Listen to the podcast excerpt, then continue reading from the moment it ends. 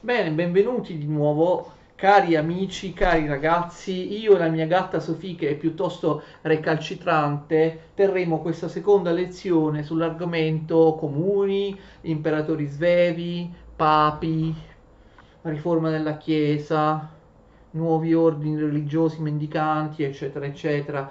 C'è molto, c'è molto da dire. Allora, Sofì, tu non vuoi aiutarmi no, in questa lezione? Sofì, eh, si ribella, vuole andare a giocare con Bianchina, ma non dovresti giocare con Bianchina perché Bianchina, Bianchina è una gatta di strada. Dai, saluta i nostri videoascoltatori facendo un cenno con la zampina, va bene? Lasciamola andare. La la, uh, la lanciamo e a lei piace fare dei bei balzi e continuiamo a parlare, abbiamo visto no, nella prima lezione i comuni, uno schema generale dei comuni, delle loro istituzioni, anche delle, delle arti, no, delle corporazioni che sono molto importanti nella vita e nell'evoluzione del, eh, del comune abbiamo detto che all'inizio di questa lezione avremmo parlato della fine, dell'esaurimento dell'esperienza comunale in Italia.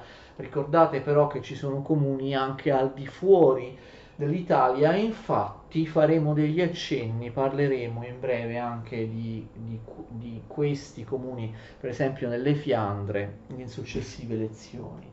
Allora, io l'ho detto la scorsa lezione, lo ripeto adesso all'inizio della lezione, così forse, per, così forse vengo ascoltato maggiormente. Io adesso sto parlando dei comuni soltanto nel senso generale, l'architettura, la caratteristica in generale, dei, le caratteristiche dei comuni, loro, la loro evoluzione nel tempo e così via. Parleremo più dello specifico degli eventi di singoli comuni o di conflitti o guerre tra i vari comuni, anche la divisione tra Guelfi, Ghibellini e così via, e in seguito perché io prima ho bisogno di parlare dei comuni in generale, così voi, così voi conosciate ovviamente le cose più importanti. Per poterne parlare però più nello specifico, citando episodi specifici, io ho bisogno che voi conosciate anche le vicende degli imperatori svevi, sia Federico I, ma sia soprattutto ehm, Federico II, d'accordo? Quindi io parlo in generale dei comuni, poi parlo delle vicende degli imperatori svevi che sono collegate ai comuni e, e in, quel, in, quel, frangente inizierò a, ad aggiungere molte, molte cose specifiche sui, sui comuni ok? Spero che, di essere stato chiaro. Eh, perché i comuni cessano di esistere? Alcuni mh, mm, si trasformano in signorie. Questo è l'esito, diciamo così, più comune. Scusate il gioco di parole, l'esito più comune della fine dei comuni, d'accordo? Succede che si impongono famiglie nobili e non solo, molto importanti, succede che le istituzioni comunali da alcuni sono state anche i comuni sono stati considerati come un'anticipazione della democrazia moderna, forse è, è esagerato perché nei comuni non c'è eh, divisione dei poteri, non, non ci sono eh, chiari eh, riferimenti ai diritti dei cittadini e così via, quindi non c'è un vero Parlamento, quindi forse i comuni non, non anticipano la democrazia moderna, però abbiamo visto che in molti casi le cariche dei comuni erano elettive partecipavano moltissimi cittadini alla loro elezione. Comunque insomma le libertà dei comuni che un po' somigliano a delle libertà democratiche cessano di esistere perché ben presto in un comune si impone l'uomo forte. Aristocratico ma spesso neppure aristocratico. Spesso era un militare un capitano di ventura d'accordo? Qualcuno che soprattutto all'inizio delle signorie era molto cruenta la cosa, qualcuno che si impossessava con la violenza del potere del comune, pur non avendo alcuna carica, non essendo un principe, un duca, un marchese, niente, era solo un uomo forte che abusivamente iniziava a governare un comune perché l'aveva conquistato con le armi dall'interno molto spesso, d'accordo? Quindi un abusivo da un punto di vista del, del, del, del titolo nobiliare, un, un signore, appunto un signore, un uomo forte che si impossessa del comune. A molti di questi comuni la maggior parte si trasformano in signorie, Fate attenzione che molti di questi comuni che si trasformano in signorie non hanno attraversato quella che noi abbiamo visto la scorsa volta, la terza fase dell'evoluzione del comune, cioè la fase popolare. Sono rimasti alla fase, la seconda, ricordate, la fase del podestà, e molto spesso il podestà viene sostituito da un uomo forte, da un generale, da qualcuno che con le armi si impossessa del comune. Questi signori poi però in una seconda fase um, saranno più stabili eh, acquisiranno un titolo nobiliare, verranno regolarizzati, d'accordo? Quindi le signorie diventeranno contee o diventeranno ducati e saranno poi la base della formazione degli staterelli italiani, dei cosiddetti stati regionali italiani. Quindi la maggior parte dei comuni evolve in eh, signorie, d'accordo? Una famiglia sola, un solo esponente, spesso una famiglia di esponenti politici che siano aristocratici, che siano banchieri, che siano capi militari, concentrano tutte le magistrature del comune, tutti i più alti, po- alti poteri, d'accordo? E spesso il comune passa dall'essere un comune retto da un podestà a un comune conquistato da un, da un, da un, da un signore da una, da una famiglia, d'accordo? Da, e così via. E fate molta attenzione. Ci sono altri casi, particolare il caso di Firenze che però vedremo nel dettaglio in successive video lezioni, in cui invece il comune popolare si sviluppa e come non solo, ma le istituzioni popolari resistono, resistono nel tempo, d'accordo? A Firenze, anche quando molti comuni ormai, avevano ormai cessato di esistere, si continua a parlare del comune di Firenze. Non solo, le istituzioni popolari saranno così forti che toglieranno potere agli aristocratici. Ci saranno i famosi, li vedremo in seguito, provvedimenti antimagnatizi molto duri nei confronti degli aristocratici e così via quindi a Firenze il, i priori, il capitano del popolo continuano a esistere lungamente, come in altri comuni.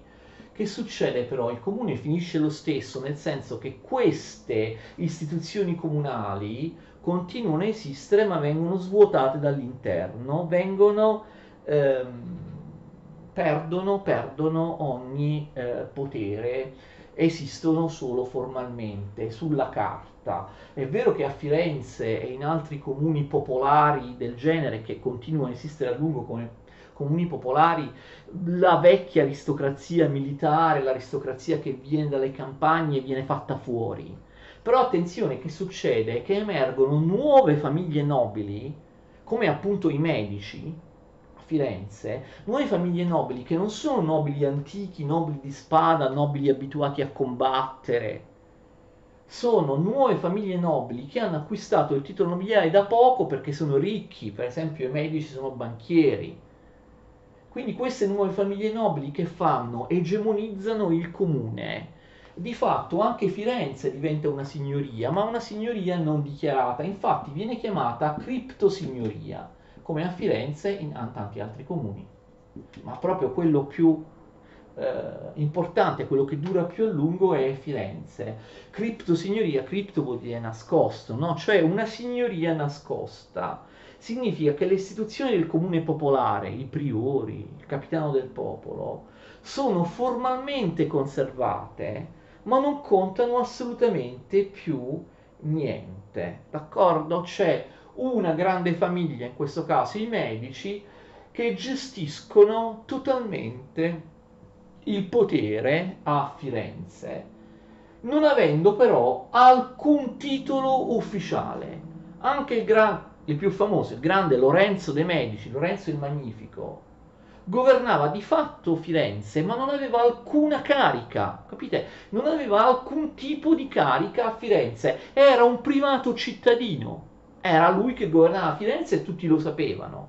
Però capite, governava Firenze da signore nascosto, quindi criptosignoria, signoria nascosta, perché ufficialmente a Firenze i medici, Lorenzo dei Medici, avevano continuato a far esistere in maniera solo formale, formale virtuale, le istituzioni eh, popolari, c'erano i priori, c'era il capitano del popolo e così via. Ma chi governava era un signore, solo che era un criptosignore, un signore che non ha alcun eh, titolo eh, ufficiale, d'accordo? È chiaro quindi il discorso, cioè anche quando il comune popolare continua a esistere, c'è sempre una famiglia che si impone. Eh, a differenza delle signorie manifeste, questo signore non si dichiara signore come i medici a Firenze, però di fatto è il signore, cioè il padrone, è colui che gestisce il potere a Firenze o in altri comuni che diventano criptosignorie.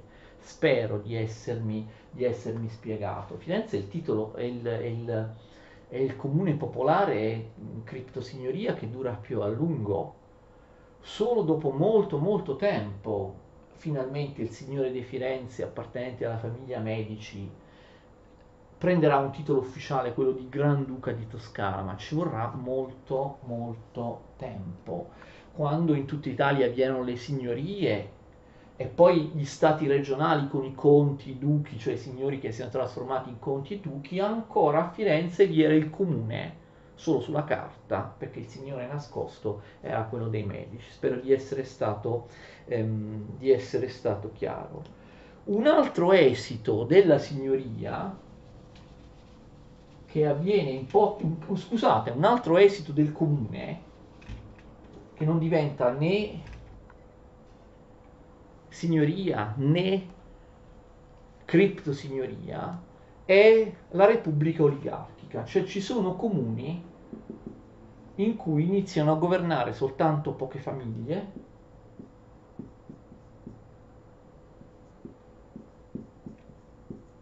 soltanto pochi possono essere nominati al vertice di, di questa repubblica. Una repubblica oligarchica, attenzione, non è propriamente un comune, è appunto ciò che nel Medioevo si chiamava una repubblica. Il caso più classico che adesso vediamo è quello di Venezia. Venezia è un comune.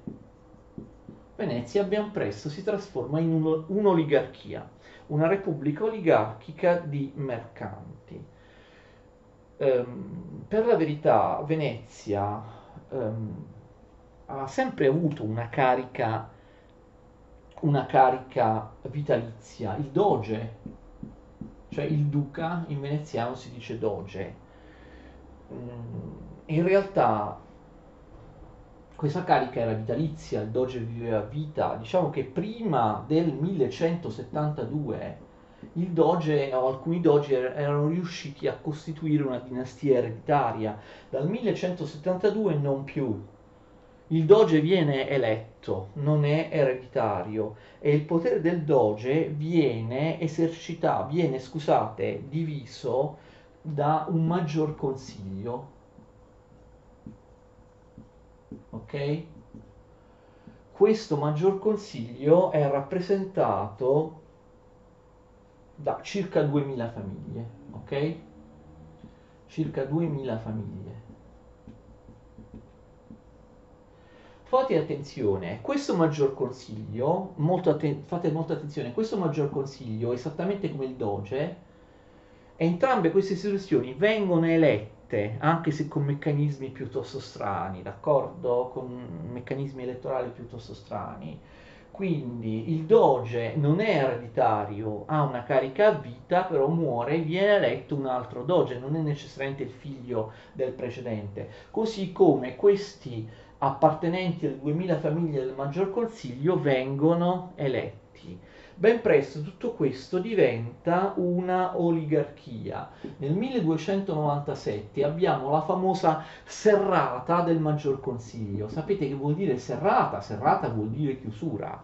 Significa che vengono immesse delle ultime, delle altre famiglie del Maggior Consiglio, ma sono le ultime perché non entra più nessuno, d'accordo? Non entra più nessuno. Un'ulteriore serrata, cioè una chiusura totale, ci sarà nel 1323.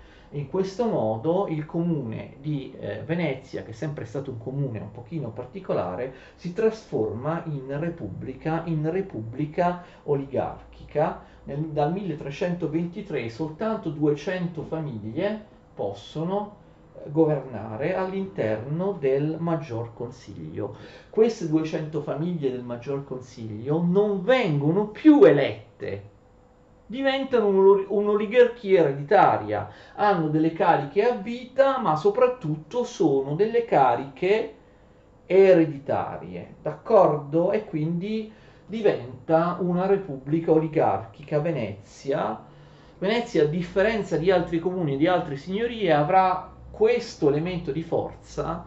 La repubblica oligarchica, l'equilibrio tra queste varie famiglie, che erano tutte famiglie di ricchi mercanti, sarà ottimo e quindi Venezia avrà istituzioni stabili, senza guerre civili, senza scontri e così via, una situazione piuttosto pacifica, tranquilla al suo interno. Sarà questo uno dei motivi del grande successo di Venezia, la stabilità politica all'inizio del 1300 Venezia ormai viene chiamata Repubblica Serenissima di Venezia e inizia una grossa espansione territoriale non solo nelle isole e nei territori del Mediterraneo orientale, quella l'aveva già fatta, ma anche conquistando il Veneto, cioè in Italia. Quindi vedete, una cosa simile è anche a Genova. Quindi vedete, abbiamo tre esiti finali del comune ci sono comuni, sono la maggior parte, che si trasformano in signorie. Ci sono comuni, e eh, sono pochi, soprattutto Firenze, che continuano a essere comuni, comuni popolari, ma solo sulla carta si trasformano in cripto signorie. Il comune, comune continua a esistere, ma c'è in realtà l'uomo forte, abbiamo visto l'esponente della famiglia dei Medici a Firenze, che in realtà governa. E però un terzo esito, anche qui in un numero molto limitato di casi, a Venezia e Genova abbiamo il comune che si trasforma in repubblica, nel senso di repubblica oligarchica in cui chi governa non viene più eletto ma ha una carica vitalizia ed, ed ereditaria. D'accordo? Allora, abbiamo concluso per il momento uh, questa impostazione generale, le caratteristiche generali, le trasformazioni nel tempo in generale dei comuni, abbiamo fatto anche degli esempi precisi, quello di Venezia. Parleremo, ripeto, di altri aspetti specifici dei comuni dopo aver parlato degli imperatori svegli e di qualche papa. Noi abbiamo visto, abbiamo già detto che il periodo in cui sorgono molti comuni, ma soprattutto il periodo in cui i comuni si rafforzano, è il periodo no, del 1020, 1030, 1040, decennio più, decennio meno. Perché? Perché in quel periodo il potere feudale è crollato nell'Italia del centro-nord, perché non vi è più un imperatore germanico forte. L'assenza di un imperatore del Sacro Romano Impero forte fa sì che ovviamente i comuni possano fare quel che vogliono nel centro-nord, non hanno più un sovrano che viene dalla Germania. Non solo spesso non c'è un eh, imperatore forte, a volte non c'è proprio più l'imperatore. Ricordate che nella nostra sequela di imperatori siamo arrivati a Enrico V, ve lo ricordate? È quello che firma il concordato di Worms con il Papa Callisto II. Ricordate, si mette fine alla, alla guerra delle investiture, concordato di Worms del 1122. Pochi anni dopo, nel 1125, l'imperatore di Germania Enrico V Enrico V muore. Ricordate che la Germania, i suoi vassalli, i principi tedeschi si erano già ribellati. Enrico V muore senza eredi maschi. Questo è il, il, ovviamente l'occasione per eleggere degli imperatori di altre dinastie che sono assolutamente deboli. Dopo Enrico III abbiamo due imperatori che sono delle nullità e che citiamo solo così per completezza.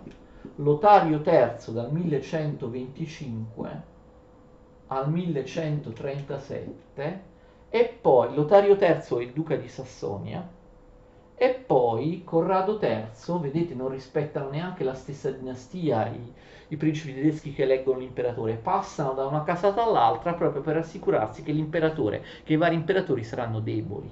Dopo Lotario III c'è Corrado III dal 1137 al 1152. Lotario III e Corrado III sono imperatori estremamente deboli, delle nullità, faticano ad affermare il proprio potere persino sulla nobiltà tedesca, si rafforza il feudalesimo tedesco, ogni duca di Germania fa quello che vuole nella, nel suo feudo che ormai sta iniziando a diventare una proprietà privata del duca a tutti gli effetti tanto più non riescono a imporsi ovviamente questi imperatori debolissimi sui comuni italiani. O come ho detto, questo è proprio il periodo in cui i comuni eh, maggiorano il proprio potere, aumentano la loro autonomia e si espandono anche nel contado. Non c'è nessun imperatore germanico che riesce a impedire il rafforzamento notevolissimo dei comuni del, nel centro-nord Italia. A un certo punto le eh, cose cambiano perché viene eletto nel 1152 un imperatore del Sacro Romano Impero che si farà rispettare o almeno proverà a farsi rispettare. Il famosissimo Federico I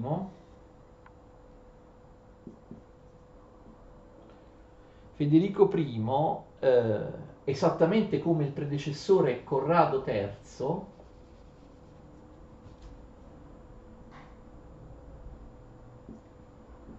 è svevo, è duca di Svevia, quindi è un imperatore svevo. Naturalmente, come tutti sanno, Federico I di Svevia resterà famoso nella storia con il soprannome di Barbarossa, Federico I Barbarossa o semplicemente il Barbarossa, d'accordo? Viene eletto re di Germania e anche imperatore, anche se inizialmente, attenzione, non viene incoronato imperatore, deve restaurare un'autorità che i suoi due predecessori hanno perso riesce ben presto a farsi rispettare e a farsi fornire soldati da tutti i duchi tedeschi, da tutti i principi tedeschi, quindi riafferma la sua autorità e la sua potenza sulla um, eh, Germania, d'accordo? E, ehm, nel 1153 lui da poco eletto indice una dieta, dieta in tedesco significa Parlamento perché dalla parola latina dies, dies vuol dire giorno, ma vuol dire anche assemblea. Quindi per questo in molti posti d'Europa di, dieta significa Parlamento, non c'entra con le pratiche per dimagrire. Ok, nel 1153 Federico II indice un Parlamento, una riunione di tutti i principi vescovi tedeschi, una dieta, cioè un Parlamento nella città di Costanza la dieta di Costanza. Lui ottiene, come abbiamo visto, il giuramento di fedeltà da tutti i principi tedeschi, si mette d'accordo anche con il Papa per l'elezione dei vescovi tedeschi, quindi il problema delle investiture, vedete, Papa e Imperatore si mettono d'accordo e il Papa gli dice anche, caro Federico, vieni in Italia così, senza problemi, io ti... Ehm, ti, ti incorono imperatore. Mm, cosa, signi, cosa succede? Che nel frattempo i comuni, si erano, lo sapete, si erano presi tutti i diritti, tutte le funzioni dell'imperatore, qualunque tipo di funzioni, dalle tasse all'esercito, qualunque cosa. Attenzione, questi poteri che secondo Federico I spettavano a lui, queste funzioni dell'imperatore, secondo i comuni ovviamente invece spettavano a se stessi, ai comuni, queste funzioni eh, ovviamente queste funzioni che erano messe in dubbio, queste, questi poteri, queste funzioni contese venivano chiamate regalie i comuni si erano impossessati di tutte le regalie, tutti i poteri, tutte le funzioni, senza aver mai chiesto ovviamente il permesso, eh, il placet a nessun imperatore germanico. Federico quindi rivendica i suoi diritti, vuole sottomettere i comuni. Nel 1154 scende in Italia per essere incoronato imperatore. Eh, prima di eh, andare a Roma per essere incoronato imperatore, lui in Italia che cosa fa? Indice un'altra dieta, un altro parlamento, la dieta di Roncaglia. Questa volta ovviamente la dieta non riguarda l'impero germanico, ma riguarda il molto virtuale il sedicente Regno d'Italia, quindi alla dieta di Roncaglia, Roncaglia vicino Piacenza, partecipano i rappresentanti di tutti i comuni italiani, d'accordo? E ehm, nella dieta di Roncaglia 1154 Federico I Barbarossa è molto chiaro. Le regalie sono mie, dice Federico, i comuni me le devono cedere, stanno usurpando i miei poteri. Quindi ufficialmente Federico Barbarossa a Roncaglia revoca tutte le regalie dei comuni, respinge duramente le proposte dei legati, degli ambasciatori di Milano, degli ambasciatori milanesi che vogliono, cercano un compromesso. Federico Barbarossa non vuole alcun compromesso, dice qui il padrone sono io, voi comuni italiani mi dovete obbedienza. Fate attenzione, non, non tutti i comuni sono a favore dell'imperatore. Ci sono comuni, come per esempio Lodi oppure per esempio Como, che vanno a Roncaglia come milanesi, ma in realtà si, rivolgono, si rivolgono all'imperatore perché stanno dalla sua parte e vogliono che l'imperatore riduca il potere di Milano perché città come Como si sentono schiacciate dai comuni di, dal comune di Milano, quindi non tutti i comuni sono contro l'imperatore, alcuni sin dall'inizio sono dalla sua parte. Como resterà dalla parte dell'imperatore di Federico contro gli altri comuni e combatterà con lui fino alla fine. Ad ogni modo, nel 1155 il Papa in Italia incorona Federico Barbarossa imperatore. Quello se ne torna in Germania pensando che il problema sia finito. No? Io ho detto, sapete come sono i tedeschi, no? Io ho detto che ho fatto notare ai comuni che le regalie appartengono a me, appartengono all'impero, adesso gli italiani finalmente rispetteranno le leggi, mi rispetteranno è ingenuo tedesco, non conosce bene come sono fatti gli italiani, lui torna in Germania e si accorge che comuni italiani, come se non avessero ascoltato nulla, come se lui non avesse detto nulla, continuano a esercitare tutte le regalie senza neanche informarlo, non dico chiedere il permesso, ma senza neanche informarlo. Infuriato Federico Barbarossa torna di nuovo in Italia nel 1158, attenzione, e indice una seconda dieta di Roncaglia, sempre nello stesso posto della prima dieta di Roncaglia. Questa volta Federico Barbarossa pensa di essere preciso, emana un decreto eh, che è un elenco preciso di tutte le regalie spettanti all'imperatore, cioè lui elenca la prima la questa, il numero due è questo, la terza regalia è quest'altra, fa un elenco scritto, d'accordo, si chiama Constituzio de, de Regalibus, Constituzio, Constitutio de Regalibus, Costituzione delle regalie. E in pratica Federico I Barbarossa è come se dicesse, dicesse la prima volta avete fatto finta di non sentire comuni, ok? Questa volta io ve li metto per iscritto le regalie che dovete cedermi. Ve le metto per iscritto e vi descrivo esattamente cosa sono, di cosa si tratta, ok? Così non potete far finta di non aver, di non aver sentito. Eh, eh, allora, molti comuni, soprattutto della Lombardia e del Veneto, si oppongono all'imperatore non vogliono sottomettersi, non vogliono cedergli le ehm, eh, regalie, d'accordo? E attenzione, i comuni, non tutti, ricordate, alcuni stanno dalla parte dell'imperatore. I comuni, soprattutto in Lombardia e il Veneto, che si oppongono a Federico Barbarossa, sono appoggiati anche dal nuovo Papa, eletto nel 1159, che si chiama Alessandro III. Alessandro III litiga con Federico Barbarossa su quale questione? Ovviamente su quella delle investiture. Con i papi precedenti, ricordate, Federico si è messo d'accordo, invece con Alessandro III litiga. Alessandro III si unisce ai comuni che ormai entrano in guerra eh, con l'imperatore. Eh, Federico II addirittura fa eleggere un antipapa, un papa che fa eleggere lui, Vittore IV sostenendo che questo suo amico è il vero Papa, non Alessandro III. Quindi lo scontro è molto duro.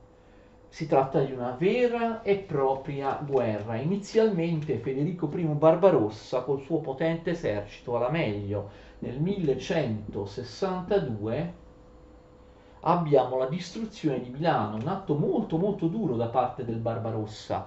Milano viene distrutta come esempio per tutti gli altri comuni ribelli, addirittura viene sparso il sale sulle sue rovine, d'accordo, affinché sia più difficile ricostruirla, ma anche ovviamente per un motivo, per un motivo simbolico.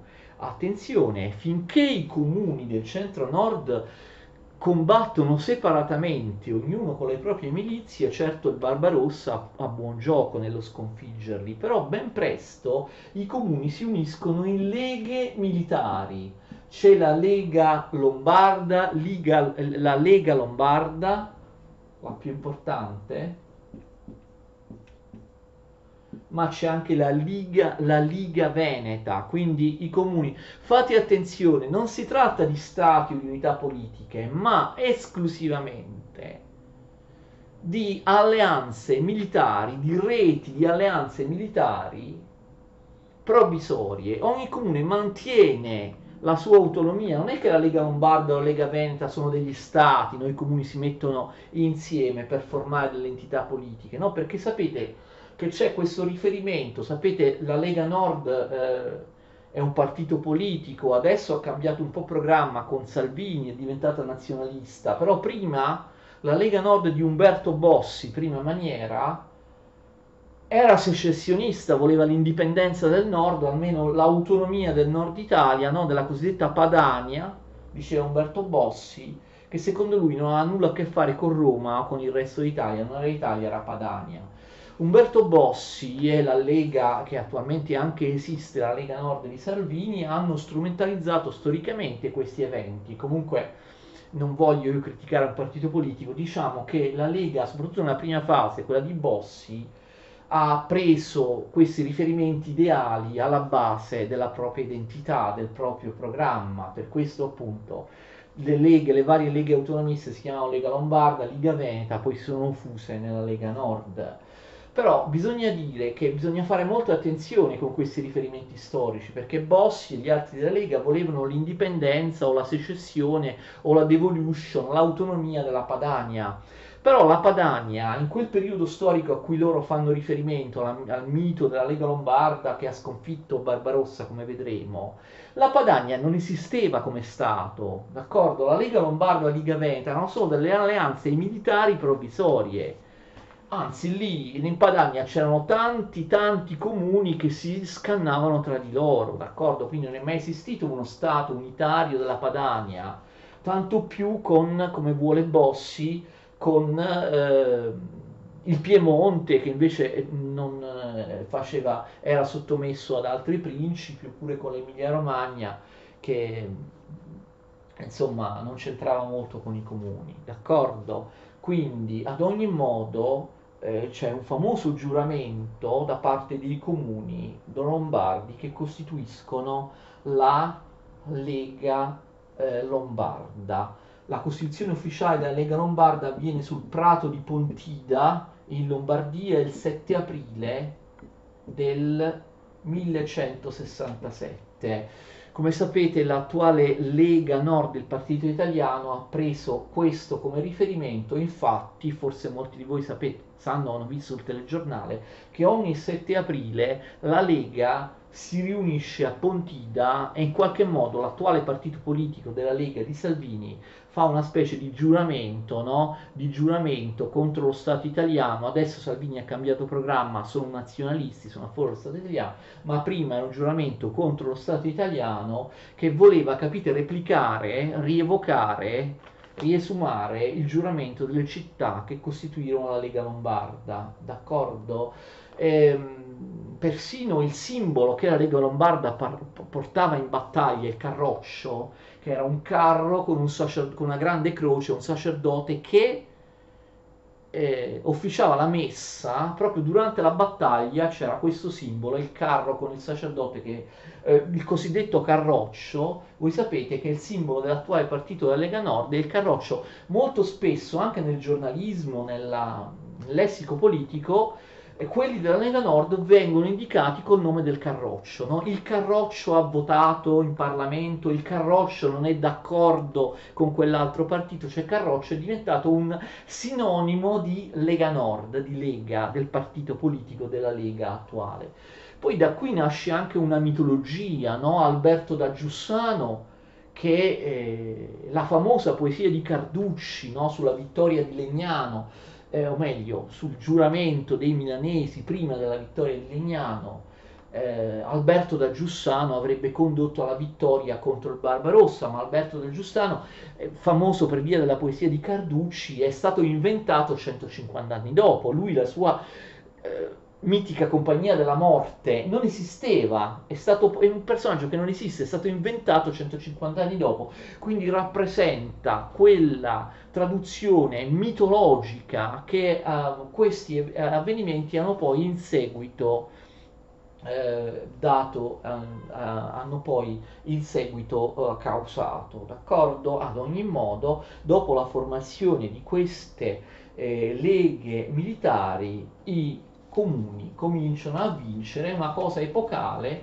un potentissimo imperatore germanico viene sconfitto dai comuni italiani e ovviamente la pace, la, la, la, scusate, la battaglia più importante e risolutiva, famosissima, è quella di Legnano, la Lega Lombarda sconfigge Federico Barbarossa nel 1176 a Legnano in Lombardia. La guerra si trascina per altri anni, poi si firma la pace tra il Barbarossa e i comuni nel 1143. È la pace di Costanza.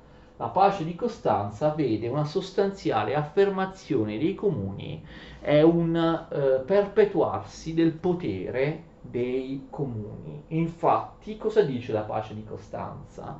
I comuni scrivono nero su bianco che le regalie sono di pertinenza dell'imperatore, questo lo ammettono, le regalie sono di pertinenza dell'imperatore. Ma c'è scritto nella pace di, di Costanza, l'imperatore ha ceduto queste regalie ai comuni, non si specifica per quanto tempo, le ha cedute, quindi capite eh, di fatto chi vince? Vincono i comuni, cioè c'è scritto le regalie sono di pertinenza imperiale, ma l'imperatore le ha cedute ai comuni in cambio di un giuramento, di un omaggio formale, di un tributo.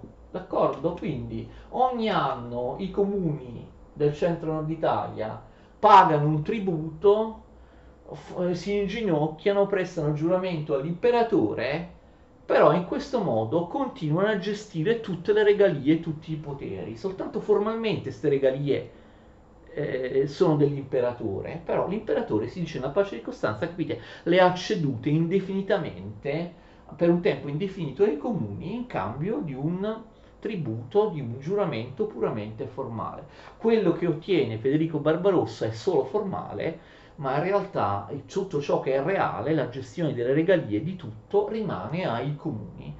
Tant'è vero che anche in spregio della pace di Costanza, in seguito, anche subito dopo, i comuni continueranno a fare di tutto, anche a eleggere i consoli, a eleggere i magistrati, senza neppure informare l'imperatore. Quindi i comuni hanno davvero vinto, il potere dell'imperatore è nullo, è nullo nell'Italia centro-settentrionale. La sconfitta di eh, Federico. Abbiamo visto che poi, poco dopo, Federico, qualche anno dopo, nel 1190, ne abbiamo già parlato, parlando delle crociate, Federico perde la vita in un incidente abbastanza banale durante la terza crociata, quando si sta dirigendo verso Gerusalemme attraverso l'attuale Turchia, all'epoca si chiamava Anatolia o Asia Minore,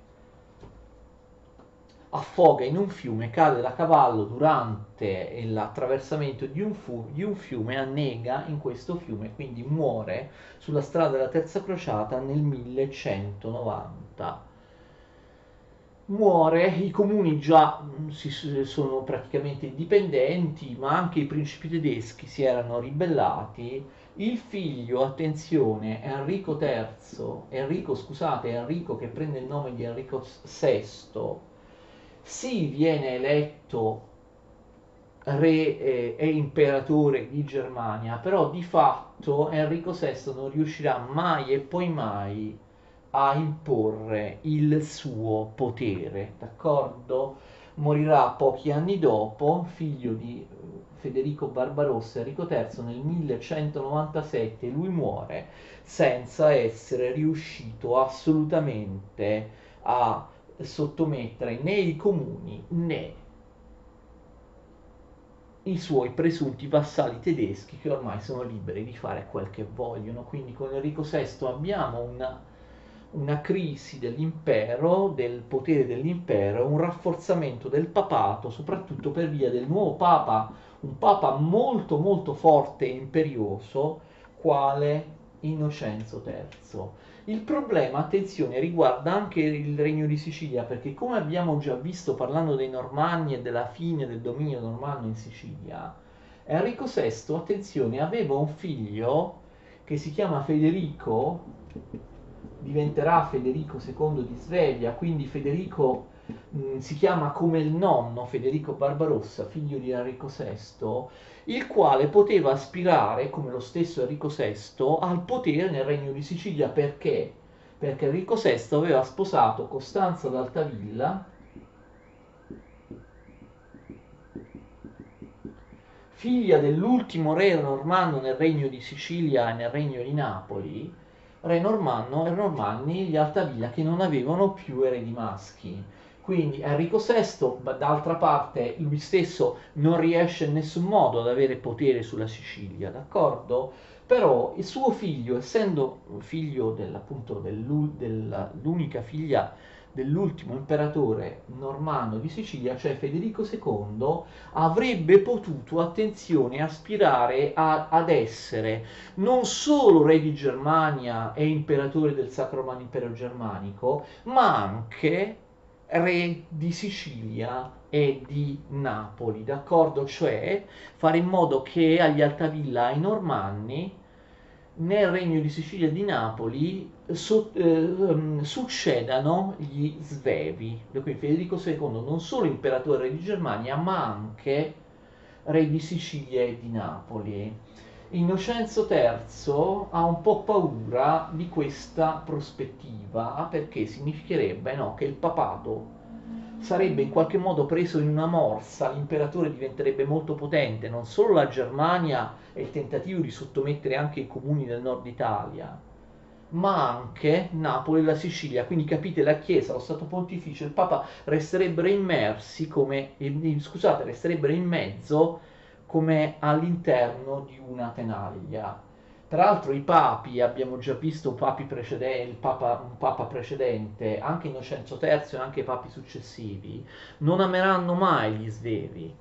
Gli svevi erano per loro troppo potenti, potevano far balenare l'idea di, un, di, uno, di una unificazione dell'Italia che avrebbe tolto potere al Papa avrebbe tolto, loro i, avrebbe tolto al Papa i eh, territori dello Stato pontificio. Inoltre Federico II, come vedremo, sarà molto molto odiato dai papi, anche perché Federico II non passava per essere un buon cristiano, aveva degli aspetti che secondo molti erano proprio anticlericali, comunque non sapremo mai quali erano proprio le sue idee nella sua testa, però comunque si ribellò più volte ai papi, quindi un po' tutti i papi sempre, sempre osteggiarono gli imperatori svevi, soprattutto in Italia, nel loro tentativo di sottomettere il regno d'Italia nel nord Italia sottomettendo i comuni o anche con Federico II di prendersi pure il meridione d'Italia, il regno di Sicilia e il regno di Napoli. Pensate che Innocenzo III è così furbo, siccome lui era amico della famiglia di Altavilla, ha addirittura da gestire la situazione, pensate in che modo? Si fa dare la tutela del piccolo Federico II, che è appunto è un bambino, è un bambino molto piccolo, alla morte di, eh, di, ehm, di Enrico VI, d'accordo? Addirittura Innocenzo III, il Papa, si fa nominare tutore, sono morti entrambi i genitori di Federico, si fa nominare tutore del piccolo Federico e cercherà, come vedremo, di impedirgli di diventare contemporaneamente imperatore di Germania e re di Sicilia. Gli dirà una delle due cose sì, ma tutte e due no.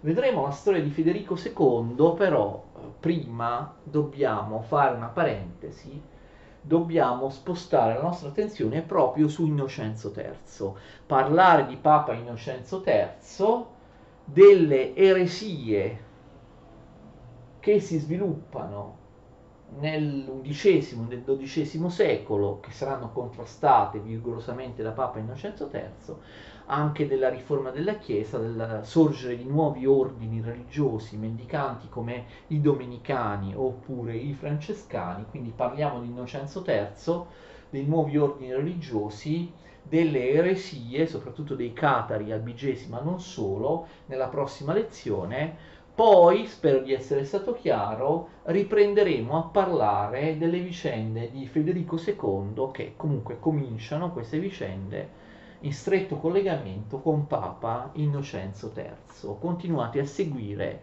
le mie lezioni su comuni, imperatori svevi, papi, eretici, nuovi ordini religiosi nel dodicesimo e nel, nell'undicesimo, nel dodicesimo e nel tredicesimo secolo. Arrivederci.